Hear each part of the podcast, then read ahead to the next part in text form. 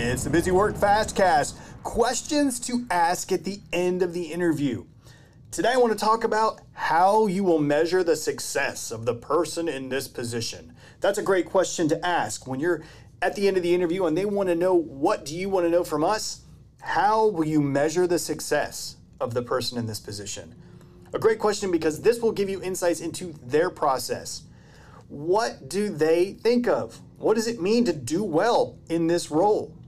What will you need to achieve in order for this supervisor that you have, whether it be a direct manager or even beyond that? What will you need to do to make them feel comfortable with your performance? And you might find out that, hey, this job posting listed a lot of stuff, but really your success is only dependent on a couple of things that you need to keep in mind. Or you may also find out that the thing you really like about this job is only a very small part of it ultimately. And, and you only get to maybe do this once or twice a year or something like that. This can also be a red flag situation for you as a potential candidate. If you ask how success will be measured and they don't know, then you have to think about what am I going to be evaluated on? What performance indicators are they going to look for?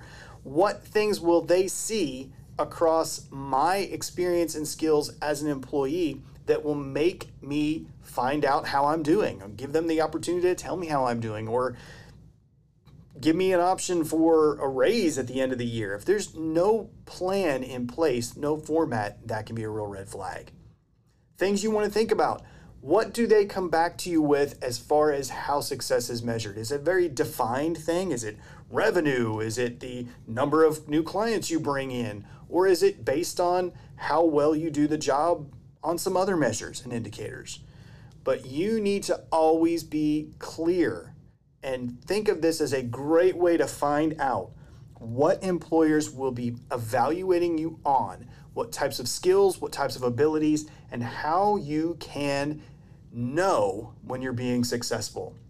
How will you measure the success of the person in this position? Great question to keep in mind, and we'll talk about more of them as we continue on with Busy Work Fastcasts.